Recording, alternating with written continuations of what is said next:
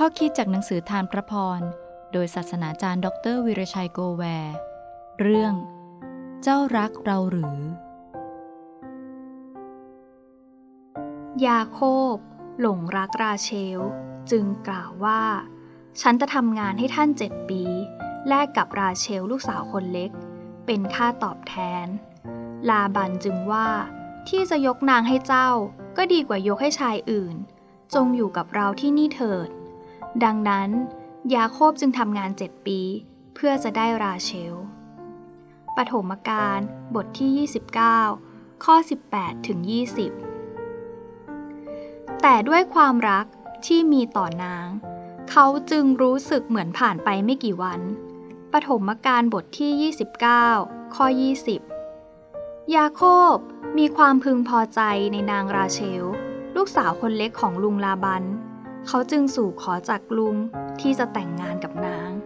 แต่เนื่องจากเขาไม่มีทรัพย์สมบัติติดตัวจึงขอขันอาสาเป็นเหมือนลูกจ้างของลุงยอมทำงานเลี้ยงแกะเจ็ดปี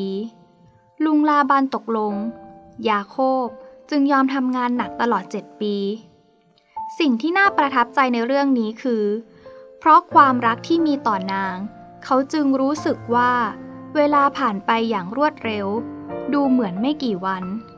ทั้งนี้เป็นเพราะความรักที่ยาโคบมีต่อนางนั่นเองที่ได้สร้างแรงบันดาลใจและไม่เห็นว่างานที่ตนทำอยู่เป็นภาระหนักถึงแม้ว่าหน้าที่ที่ทำอยู่ต้องใช้ความอดทนเพียรพยายามเพราะต้องใช้เวลาถึงเจ็ดปีแต่เพราะความรักแท้ที่เขามีต่อนางทำให้ดูเหมือนว่าเวลาช่างผ่านไปเร็ว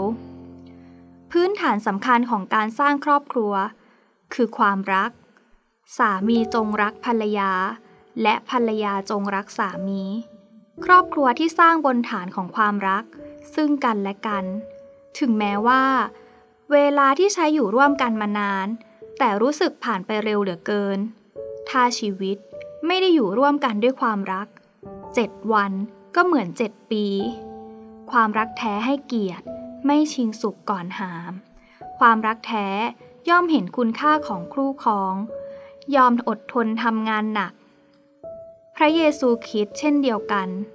พระองค์ยอมพลีชีวิตบนไม้กางเขนด้วยความเจ็บปวดเพราะพระองค์รักเราพระองค์ยอมทนอับอายเพื่อเราสิ่งที่พระองค์แสวงหาจากสาวกของพระองค์